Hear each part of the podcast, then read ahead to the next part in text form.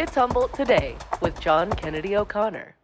Welcome to Humboldt Today, Lost Coast Outpost brand new newscast, bringing you the news from the Lost Coast and beyond with me, John Kennedy O'Connor. The sun made something of an unexpected appearance over the weekend, with the National Weather Service forecast of thunderstorms and incessant rain being somewhat wide of the mark, although it was certainly wet intermittently. Sunday night saw the rains return and turn to snow in higher elevations. Northern Mendocino reported snowfall of up to four feet, which led to rescue service call-outs for stranded and missing citizens. The very wet weather today is likely to, to, last until Wednesday, and there are winter storm warnings in place through to Wednesday morning for inland areas. Areas from 500 feet and above will see snow, with up to 6 feet expected on ground above 1500 feet. Check on any road closures with Caltrans or local authorities before making any road journeys and, and exercise extreme caution if travel is necessary. Highway 101 north of Willits was closed in both directions Monday after a big rig jackknife due to the heavy snowfall. Power outages are also highly likely as the storm moves through. We'll have more on the weather later on, but remember, I'm not a meteorologist, I just play one on TV. Although there are currently very few details and nothing yet confirmed by law enforcement, scanner reports of a stabbing incident on Glen Street in Eureka came in just after 6am Monday morning. An officer at the scene told the scanner dispatch that one person was stabbed in the chest and that the potential assailant had fled the scene, leaving the knife used for the attack at the residence. We will, of course, bring you more details on the, this incident on Humboldt Today once they become available. As you may have seen on the outpost, a pedestrian was the victim of a deadly hit and run incident in downtown Eureka Saturday morning. The suspected driver of the vehicle involved fled the scene. The vehicle was located in McKinleyville Saturday afternoon by the EPD with help from the CHP. The owner of the vehicle, Jose Jimenez, a 53 year old man from Eureka, was interviewed by police, which revealed him to be behind the wheel at the time of the deadly collision. Jimenez was subsequently arrested and incarcerated for a felony hit and run involving a death.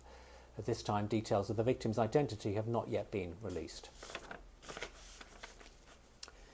In Del Norte County, a behavioural intervention assistant at Del Norte High School is facing child cruelty charges over allegations he grabbed a non-verbal 15-year-old autistic student by the throat and knocked him against a wall. 63-year-old Perry Lee Cooper was arrested after he, after the alleged assault took place Tuesday of last week. The school principal contacted Del Norte County Sheriffs after the alleged incident, with Cooper being arrested and charged about two hours later. He is now on administrative leave after being bailed, with a court appearance scheduled for March 24th.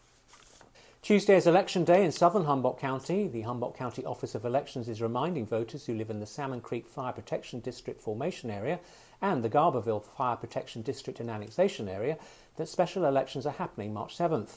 Mail in ballots can be mailed for free on or before election day or can be dropped off at the polling places.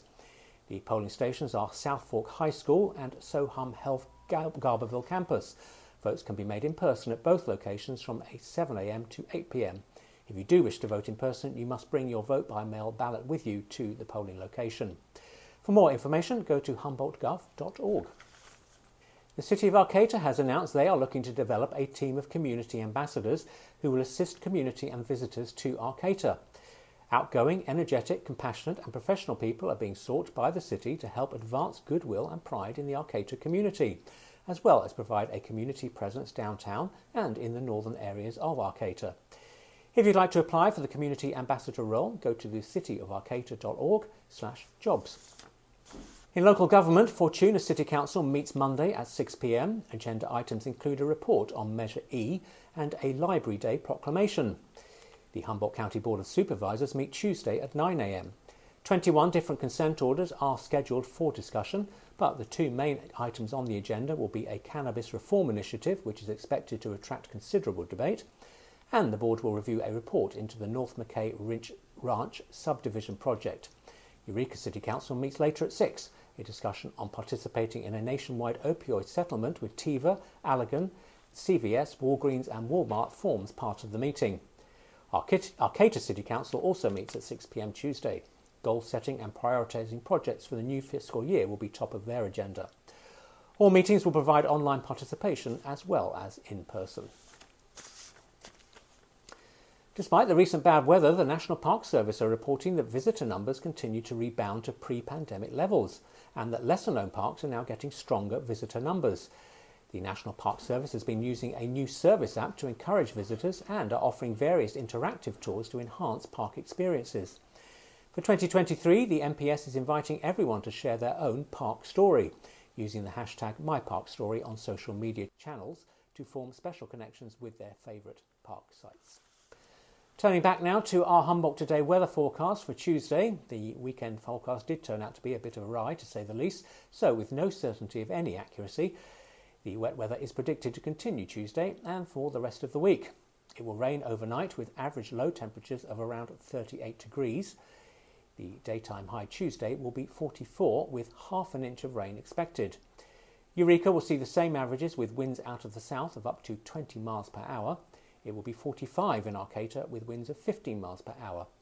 Fortuna will reach 44 degrees in the afternoon. Inland is where things might get trickier. There is a winter storm warning in place for the Hoopa area through to Wednesday morning. Heavy snow is expected above 1500 feet with up to 12 inches of accumulation possible Tuesday.